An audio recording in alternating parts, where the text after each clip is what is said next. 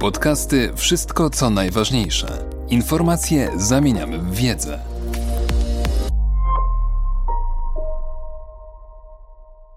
Witam Państwa serdecznie w podcaście magazynu Wszystko co najważniejsze. Nazywam się Michał Górski i w swoich rozmowach będę poruszał tematykę świata cyfrowego i jego wpływu na współczesnego człowieka i jego codzienne życie. Moim i Państwa gościem jest pani Anna Rywczyńska, koordynatorka Polskiego Centrum Programu Safer Internet w Państwowym Instytucie Badawczym NASK. Dzień dobry. Dzień dobry. Chciałbym zacząć od tematu pandemii.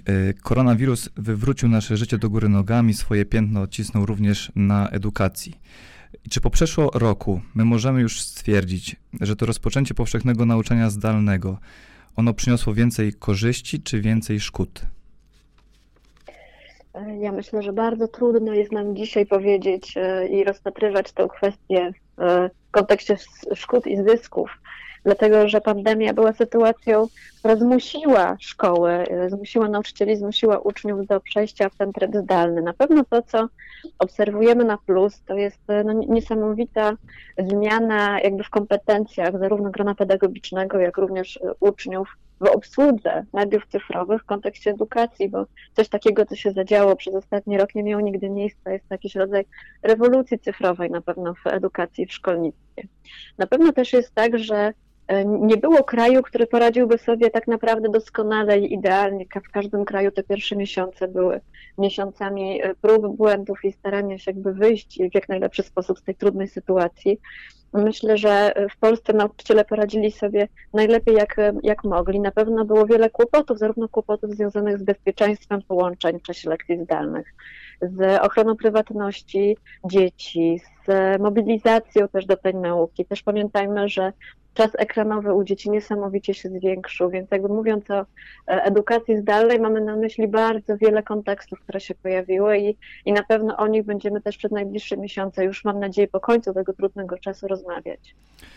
Rozumiem. A jeśli chodzi właśnie o socjalizację dzieci, o to w jaki sposób ona wpłynęła na możliwości e, spędzania też czasu, jakby samego uzależnienia się od tych mediów, y, jak to wyglądało, jak to wygląda i czy tutaj mamy w jakikolwiek sposób pewne optymistyczne spojrzenie, czy raczej tutaj mm, to wszystko rysuje nam się raczej w czarnych barwach?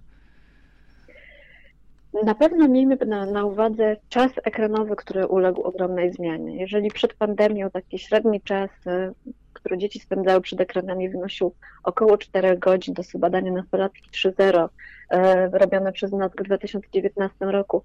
Dzisiaj wiemy, że gro dzieci jest e, codziennie przed ekranem od 8 do 12 godzin. Jest to ten czas, który spędzają przed lekcjami, natomiast to jest ten też czas, czas wolny, który jest związany z tym, że bardzo wiele aspektów codzienności zostało po prostu wyłączonych e, z możliwości używania.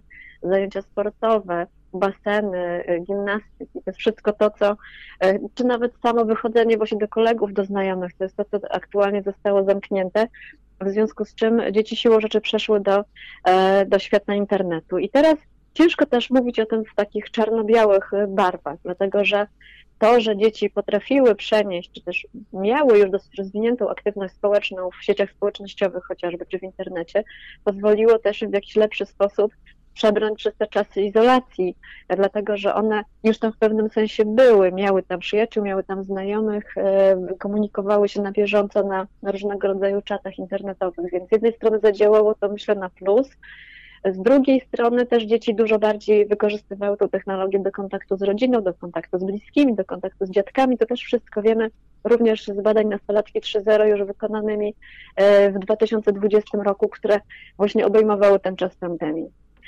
E, czyli z jednej strony mamy to, że technologia pozwoliła nam na podtrzymanie kontaktów, z drugiej strony siłą rzeczy przenieśliśmy tam szereg, szereg aktywności. Dla dzieci na 100% będzie to bardzo obciążające. To wyjście z tego czasu izolacji, wyjście z tego czasu nad, nadprogramowego siedzenia przed ekranem na pewno będzie skutkowało. Y, wiemy też, że jest po prostu to niezdrowe, niezdrowe dla oczu, niezdrowe dla e, postawy e, dziecka. Ten zaburzony balans aktywności też jest bardzo niepokojący. To się stało i z dorosłymi, niestety, z rodzicami, z nauczycielami, to też się stało z dziećmi, więc tu wielo, wieloaspektowo trzeba będzie podejść do tej sytuacji i tak naprawdę bardzo mądrze potem prowadzić dzieci z powrotem już do tego stanu normalności, do tego życia już poza siecią. A czy my możemy stwierdzić w tym już momencie, że ten y, wzrost uzależnienia od tych nowych technologii, on jakby stał się już faktem i z tego będzie jakby nam bardzo ciężko wyjść? Myślę, że potrzebujemy jeszcze y, wielu miesięcy, żeby sprawdzić konsekwencje, dlatego że już przed pandemią mieliśmy problem choćby z syndromem FOMO, czyli z takim lękiem przed odłączeniem. Była duża rzesza nastolatków, która u siebie już widziała tego rodzaju objawy, że nie jest w stanie nie zaglądać do y, internetu, że ma takie poczucie, że coś traci w momencie, kiedy nie korzysta poczucie, że jest w stanie zrezygnować ze snu, z jedzenia, czyli z takich podstawowych czynności na rzecz korzystania z sieci, że w zasadzie każdą aktywność uzależnia od tego, jak będzie mogło je pokazać w sieci, więc te zjawiska już występowały. I teraz pytanie, co się zadzieje w momencie, kiedy tak na siłę trochę zostaliśmy do tego internetu przykuci. Czy y, uzależnienia wzrosną, czy też zaobserwujemy jakiś rodzaj odłączenia, czyli ten joy of missing out, ta chęć właśnie odłączenia się od sieci i bycia tu i teraz e, w, świecie właśnie e, pozainternetowym. Ja myślę, że te miesiące pokażą, jak my z tego wyjdziemy. To też ogromna rola jest rodziców, ogromna rola e, opiekunów, nauczycieli, żeby jak najbardziej zachęcali dzieci właśnie do niebycia przed ekranami. I ogromna rola rodziców na co dzień, żeby mimo tego, że ten te możliwości jakby są bardzo limitowane w obecnym czasie, jednak starali się zachować ten zdrowy balans aktywności u dzieci. Zachęcali do wyjścia y, na dwór, do pojechania razem gdzieś na rowerze, do, do, do spacerów, do grania choćby coś poza też tym ekranem, e, dlatego że ten, ten balans, to, to oderwanie jest bardzo potrzebne z wielu właśnie aspektów życia. No właśnie, zwróciła Pani uwagę na, na rolę rodziców i tutaj mm, nie ulega najmniejszej wątpliwości, że ona jest ogromna ogólnie w wychowaniu, a szczególnie w sytuacji takiej, którą mamy i pytanie teraz takie, na co szczególnie rodzic powinien zwracać uwagę, jakby patrząc na to, co dziecko robi w sieci, jak z dzieckiem rozmawiać, czy wprowadzać pewne środki zaradcze od samego początku, albo nawet na coś uczulać już od samego początku, czy stopniowo jakby przyglądać się temu, co dziecko w sieci robi i dopiero reagować w sytuacji, w której zauważymy coś niebezpiecznego. Myślę, że powiedział Pan bardzo ważne, y, użył bardzo ważnego słowa rozmawiać. Czyli po pierwsze utrzymywać kontakt i dbać o relacje z dziećmi, dlatego że ta dobra relacja rodziców z dziećmi, to zainteresowanie po prostu sobą wzajemne jest takim remedium na wiele problemów, również tych internetowych, bo też miejmy na uwadze to, że internet, zwłaszcza dzisiaj, to, nie jest jakiś tam równoległy, obok świat, w którym dziecko funkcjonuje, tylko to jest jego podstawowy, po prostu normalna część jego, jego funkcjonowania i społecznego i E, i, i szkolnego. Więc tam się dzieją te same procesy, które wszędzie indziej. Także ze strony rodziców na pewno dzisiaj bardzo potrzebna i ważna jest uważność, czyli takie przyglądanie się dziecku, prawdziwe zainteresowanie tym, co robi, zainteresowanie tym, co robi w sieci. Być może akurat pandemia trochę pomoże, bo nawet sami widzimy, że rodzic już się staje takim większym ekspertem, jak rozmawiamy z rodzicami, w tym, co dziecko naprawdę robi w sieci. Już nie mówi, że moje dziecko jest w internecie, tylko mówi, moje dziecko rozmawia z kimś online, mhm. gra w jakieś gry z kimś przez internet, e, ogląda ulubioną youtuberkę, nie wiem, próbuję coś sobie rysować jakimś rysikiem, czyli jakby zaczynamy ten świat internetowy postrzegać bardziej w szczegółach i zauważać, co dzieci faktycznie tam robią. No i teraz tak naprawdę jak we wszystkich innych aktywnościach czy funkcjonowaniu dzieci musimy patrzeć, czy się nie dzieje nic niedobrego. Czy na przykład stan nie, psychiczny nastrój dziecka nie obniża się po tym, jak korzysta z internetu, czy, czy z rówieśnikami wszystko jest w porządku, czy przypadkiem nie mówi jakimś znajomym z sieci, o którym my nie wiemy, którego my nie znamy, czyli e, taka uważność na to, e, co się z dzieckiem dzieje, czy mówi nam o tym, co robi w internecie, zainteresowanie tym, co robi w internecie. E, zależy to wszystko oczywiście od wieku dziecka, to musimy bardzo to dostosować. Inaczej traktujemy małe dziecko, które możemy zabezpieczyć nawet w postaci jakichś programów ochraniających dziecko przed szkodliwymi treściami, treściami czy przed niechcianymi kontaktami. Inaczej ze starszym dzieckiem, z nastolatkiem, gdzie już tylko relacja, tak naprawdę rozmowa pozwoli nam wychwycić jakiegoś rodzaju ryzykowne sytuacje, które mogą się w sieci zadziać. No tutaj właśnie nawiązując do tego, o czym pani powiedziała, że to internet stał się naturalnym środowiskiem dla, dla dzieci. To mm, już dla nas, jakby dorosłych, też jest pewnym rodzaju, my jakby już sobie nie wyobrażamy życia bez internetu, ale dla nich oni się jakby już w tym urodzili i jakby od początku w tym wzrastają. I teraz pytanie, czy mm, ta technologia, która też idzie ciągle do przodu, y, czy ona rozwijając się, kiedy stwarzają się jakby nowe, no, te nowe technologie, one e, wzrastają, czy też to oznacza, że ta liczba zagrożeń dla najmłodszych również rośnie, czy niekoniecznie? Czy te zagrożenia są stałe, natomiast i one jakby są niezmienne? Pewnie i tak, i nie, dlatego że ogólnie technologia, jak stała się technologią użytkownika, czyli technologią, w której każdy z nas może już coś dodać, opublikować, wrzucić, to w tym momencie tak naprawdę nastąpiła ta największa, ogromna zmiana. Inaczej było, jak byliśmy wszyscy konsumentami e, treści internetowych, inaczej jak możemy stać się twórcami. Bardzo wiele zmieniły portale społecznościowe. One tak naprawdę spowodowały swoistą rewolucję właśnie przeniesienia tych naszych e, aktywności e, codziennych do sieci. E, więc z jednej strony technologia jak najbardziej zrobiła tą ogromną zmianę, z drugiej strony e, zagrożenia, które od iluś lat obserwujemy, w zasadzie są o tyle niezmienne, że dotyczą takich codziennych aspektów życia, czyli dotyczą na przykład cyberprzemocy, no, czyli przemocy rówieśniczej, która przeniosła się do sieci. E, od lat obserwujemy, tak jak Pan wspominał przed chwilą, problemy uzależnienia od internetu i tutaj wraz z nowymi, atrakcyjnymi serwisami, usługami, oczywiście to się pogłębia e, i też producenci na przykład różnego rodzaju gier, no też dbają o to, żeby jak najbardziej tego użytkownika do siebie przywiązać, żeby, żeby on e, korzystał jak najwięcej. E, na pewno to, co rośnie wraz z rozwojem dostępu do internetu, to wszelkiego rodzaju hejt czy mowa nienawiści, to też są elementy, z którymi od lat się zmagamy. W tym myślę, że warto dodać szkodliwe treści, chociażby patostreamy, które od lat już są taką zmorą na pewno polskiego internetu, jeśli można tak powiedzieć. Jest to rzeczywiście jakaś taka cecha charakterystyczna też, że u nas to się wyjątkowo rozwija. Jest też dostępności małych dzieci, które niestety powielają, powtarzają te teksty patostreamerów i ich e, e, tak podejście do życia takie dosyć nie, niebezpieczne. Na pewno to, co widzimy, jeśli chodzi o zagrożenia w obecnym czasie też pandemii, to zwiększenie zachowań sextingowych, czyli wysyłanie pomiędzy sobą, między nastolatkami treści erotycznych, które mogą być dla dzieci porządnym, poważnym zagrożeniem w przyszłości, w momencie, kiedy zostaną wykorzystywane przeciwko nim. E, więc to jest taka rzecz, o której też na pewno trzeba pamiętać. No właśnie, bo nawet e, zaglądając do jednego z Państwa raportów, dostrzegłem taki wynik, że 25% polskich nastolatków zadeklarowało iż otrzymało czyjeś materiały erotyczne. No to jest y, bardzo duża liczba, nie, nie ulega wątpliwości. Tak, a pewnie też zaniżona swoją drogą, bo nie, nie mhm. każdy się przyznaje. No tak, e, tak jest, to, jest to temat na pewno bardzo teraz poważny. Mm, to są często materiały wykonane same przez dzieci, te, które trafiają do internetu.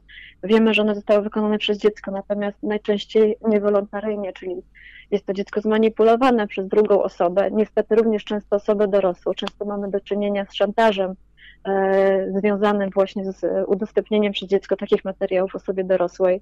Mamy do czynienia z uwodzeniem e, w sieci, e, więc to, to też te problemy były, natomiast wraz z dostępnością po prostu technologii, która umożliwia łatwe nagranie materiału, łatwe przesłanie materiału, to to na pewno dlatego też się nasila. No i też to, że ten czas w sieci się właśnie wydłużył, więc to wszystko, te wszystkie procesy przeniosły się po prostu do internetu. A czy opierając się na tych różnych badaniach, raportach, my możemy stwierdzić, że młodzież, no szczególnie młodzież, ona ma świadomość tych zagrożeń, które w sieci istnieją? Czy to jest tak, że raczej ona, oni mniej więcej coś wiedzą, natomiast raczej to bagatelizują? Znaczy to, jest, to jest trochę tak, że wiemy, że to jest groźne, ale w tym okresie dorastania y, niestety właśnie to jest taki czas, który wiąże się bardzo z przekraczaniem tych granic ryzyka. To jest bardzo naturalne, jeśli chodzi o kwestie rozwojowe, natomiast tutaj jest ta odpowiedzialność świata dorosłych, żeby przestrzegać i starać się chronić, bo na przykład dla dzieci e, bardzo ważna jest prywatność, czyli w, w, na etapie słów potwierdzą, że tak, że dbają mhm. o prywatność. Z drugiej strony bardzo wielu z nich na przykład nie ogranicza e, dostępności do swojego profilu, czyli specjalnie robi go publicznym. Jak się zapytamy dlaczego, no to mówi, że bo oni chcą być znalezieni, dlatego że no tak. im na tym zależy, żeby ich wszyscy znaleźli, im zależy, żeby byli popularni, im zależy, żeby istnieć w tej grupie rówieśniczej, więc nie chcą wcale blokować tych informacji o sobie, a też nie zawsze są w stanie e, zadecydować, które informacje powinny być dostępne, które nie, nie zawsze chcą, y, nie zawsze wiedzą, jakby jak chcą budować tą swoją tożsamość i wizerunek w sieci. Bo z jednej strony też mówią nam, że często z tym, co publikują, czują się źle. Czyli nie czują jakiejś wewnętrznej zgodności z tym, co wrzucają, że czują, że wrzucają to jakby pod lajki, mhm. czyli pod to, żeby być e, popularni, e, a z drugiej strony e, wydaje mi się, że to nie do końca są oni, więc mamy tutaj takie też duże rozdarcie też młodych ludzi. Nawet z końcem roku, w grudniu, żeśmy uruchomili kampanię o tytule Bez presji, właśnie w odpowiedzi na to, co nam dzieciaki zgłaszają, że one czują bardzo dużą presję, presję bycia idealnymi, presję właśnie świata Instagramu, świata społecznościówek. Wydaje mi się, że ich życie nie jest tak ciekawe, że, że, że, że jakby nie są zadowoleni ze swojego wyglądu i z tego, co, co robią, więc staraliśmy się im pokazać, że to tak do końca nie jest, że ten świat Instagrama jest to świat biznesu, zwłaszcza tych, którzy mają bardzo dużo śledzących, żeby też złapali dystans troszeczkę do tego, żeby bardzo myślę ważne jest, żeby rozmawiać z młodymi ludźmi o tym, że internet w dużej mierze to jest po prostu przeniesienie biznesu do, e, do sieci, do środowiska cyfrowego, że nad tymi zdjęciami pracują miliony e, ludzi zaangażowanych, jest bardzo dużo środków finansowych i to nie jest tak, że każdy jest tak idealny, jest w stanie tak łatwo właśnie być popularnym w internecie, więc myślę, że to, jest, to są takie ważne rzeczy, żeby, żeby starać się właśnie trochę zdjąć tę presję e, społecznościówek. A czy kon, jeszcze kontynuując wątek odpowiedzialności świata dorosłych, mm, a jednocześnie wychodząc troszeczkę poza ramy naszej rozmowy, myśli pani, że to zjawisko pato streamerów, którzy w jakiś sposób oddziaływują i jednocześnie stają się troszeczkę takimi wzorami dla młodych ludzi, wynika właśnie z tego, że ten y, autorytet ludzi dorosłych gdzieś tam upada, jest w kryzysie? Znaczy ja myślę, że też to jest oczywiście trudno odpowiedzieć na to pytanie, ale moim zdaniem też z tych patostreamerów robi się często gwiazdy mainstreamowe. Jak najbardziej. No tak. Dzieci w ogóle dostają strasznie fałszywy przekaz, dlatego że świat dorosłych z jednej strony będzie to potępiał, a z drugiej strony nagle się okaże, że to będzie tam występować w głównych programach telewizyjnych. I promował, tak jest. No i, i co to dziecko ma biedne pomyśleć w tym momencie? No niby z jednej strony to jest nie w porządku, a z drugiej strony widać jest jakąś drogą do, do kariery i chyba jest to akceptowalne. Więc ja myślę, że po pierwsze taka spójność w ocenie tego rodzaju przekazów. Takie osoby nie powinny po prostu być osobami, które funkcjonują normalnie w takim legalnym show biznesie, jeżeli uważamy, że ich przekazy są e, szkodliwe społecznie. Więc to jest myślę pierwsza rzecz. A druga rzecz e, to e, chyba każde pokolenie szuka swoich własnych autorytetów, które gdzieś tam są zgodne z, z tym ich tu i teraz. I myślę, że na pewno taką rolą dorosłych jest to, żeby wspólnie odkrywać ciekawe postaci funkcjonujące dzisiaj, bo jeżeli zostawimy to w samych rękach dzieci, zwłaszcza małych, to one dotrą tam, gdzie się przeklikają. Mhm. Natomiast to my możemy im pokazać wartościowe materiały w sieci, wartościowych ludzi, którzy publikują niesamowite rzeczy, e, szukać właśnie po, po zainteresowaniach dzieci, czyli jak dziecko się interesuje, nie wiem, kosmosem, e, czy interesuje się przyrodą, to, to nakierujmy ich na kanały, naprawdę fantastyczne kanały prowadzone przez, przez ekspertów, przez ludzi, którzy robią to świetnie i pokażmy te pozytywne treści. Czyli bardziej idźmy w stronę właśnie odkrywania tego pozytywnego internetu, niż zamykanie internetu przez dzieci na przykład jako remedium na zagrożenia, bo to niczemu nie będzie służyć. No tak, nie sposób się z tym nie zgodzić, absolutnie się pod tym podpisuję. I jeszcze wątek, chciałem poruszyć szkoły. Mm, bo tak sobie myślę, że jeżeli my tak mocno już w tym świecie internetu jesteśmy, jeżeli internet stał się nieodłączną częścią także szkoły i tego, w jaki sposób ona edukuje, szczególnie teraz poprzez, y, poprzez czasy pandemii, mm, czy państwo jako takie, rząd, powinien w jakiś sposób wpłynąć na to, żeby szkoły coraz mocniej skupiały się też na tym internecie, jakby żeby tłumaczyły dzieciom, y, na czym obecność w internecie polega, na co uważać, y, w jaki sposób z internetu korzystać? Tak, na pewno to jest ogromna rola szkoły, żeby o sieci i internecie mówić jak najwięcej, żeby tak naprawdę internet był e, elementem wielu lekcji, dlatego że tak jak powiedzieliśmy sobie, że on krosuje troszeczkę, przenika przez wiele aspektów życia, więc on i musi być elementem języka polskiego, e, korzystanie z edytorów chociażby, co wyszło teraz, to było bardzo w ogóle ciekawe, bo badania właśnie mówiące o tych lekcjach zdalnych pokazały, że jest niesamowity brak równowagi, znaczy równości między umiejętnościami dzieci, czyli to, że dziecko potrafi wrzucić posta na społecznościówkę, absolutnie nie oznacza, że potrafi napisać wypracowanie w Wordzie i wysłać tylko załącznik w poczcie internetowej. Mhm. Okazało się, że nie, czyli tak naprawdę mamy problemy z takimi podstawowymi często umiejętnościami. Czyli tak naprawdę tu mamy jedne jakby lekcje związane właśnie z pisaniem chociażby wypracowań i, i edycją. Z drugiej strony mamy lekcje wychowawcze i mówienie tam o tych wszystkich właśnie ryzykownych zachowaniach, o etyce bycia w sieci, o netykiecie, czyli o tym, w jaki sposób funkcjonować w sieci. E, mamy kwestię bezpieczeństwa internetowego, takiego też stricte bezpieczeństwa, które też jest szalenie ważne, bo to powinno być też jednym z pierwszych kroków. Także jak najbardziej myślę, że takie zmiany są potrzebne i myślę, że w najbliższym czasie będą, y, będą prowadzone. Nawet tutaj na polu takim ministerialnym?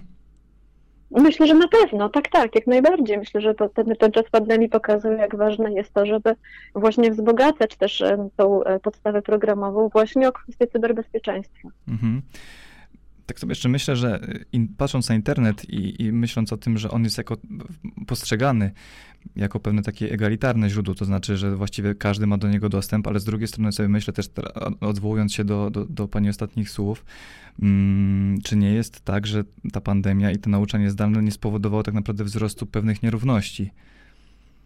No, to jest bardzo ciekawy punkt widzenia i e, z jednej strony jakby internet wyrównuje szanse, ale tylko wtedy, kiedy jest równomiernie rozpowszechniony. Mhm. E, I ten czas pandemii faktycznie pokazał, że tutaj nie ma równowagi, czyli pokazał bardzo dużo braków sprzętowych, e, pokazał bardzo duże rozwarstwienie społeczne, czyli to, gdzie nie było problemów jakby z przejściem bezpośrednim na lekcje zdalne, bo na przykład rodziny było stać na to, żeby każde dziecko miało swój komputer, żeby dzieci miały słuchawki, żeby każdy mógł w jakimś kącie spokojnym usiąść. Było bardzo wiele rodzin, gdzie nie ma tych warunków kompletnie, gdzie były bardzo duże problemy sprzętowe. No i w tym momencie faktycznie przeniesienie wszystkiego do świata cyfrowego bez wyrównania poziomu dostępności pogłębiłoby te wszystkie, pogłębia te wszystkie różnice społeczne. Więc jak najbardziej, najpierw przede wszystkim e, dostępność, a potem dopiero możemy myśleć o takim całkowitym przenoszeniu się do, e, do świata cyfrowego z różnego rodzaju usługami, e, czy choćby ze szkolnictwem. No tutaj to była sytuacja nagła i jednak najbardziej tę różnicę uwydatniła. Podcasty Wszystko co najważniejsze. Informacje zamieniamy w wiedzę.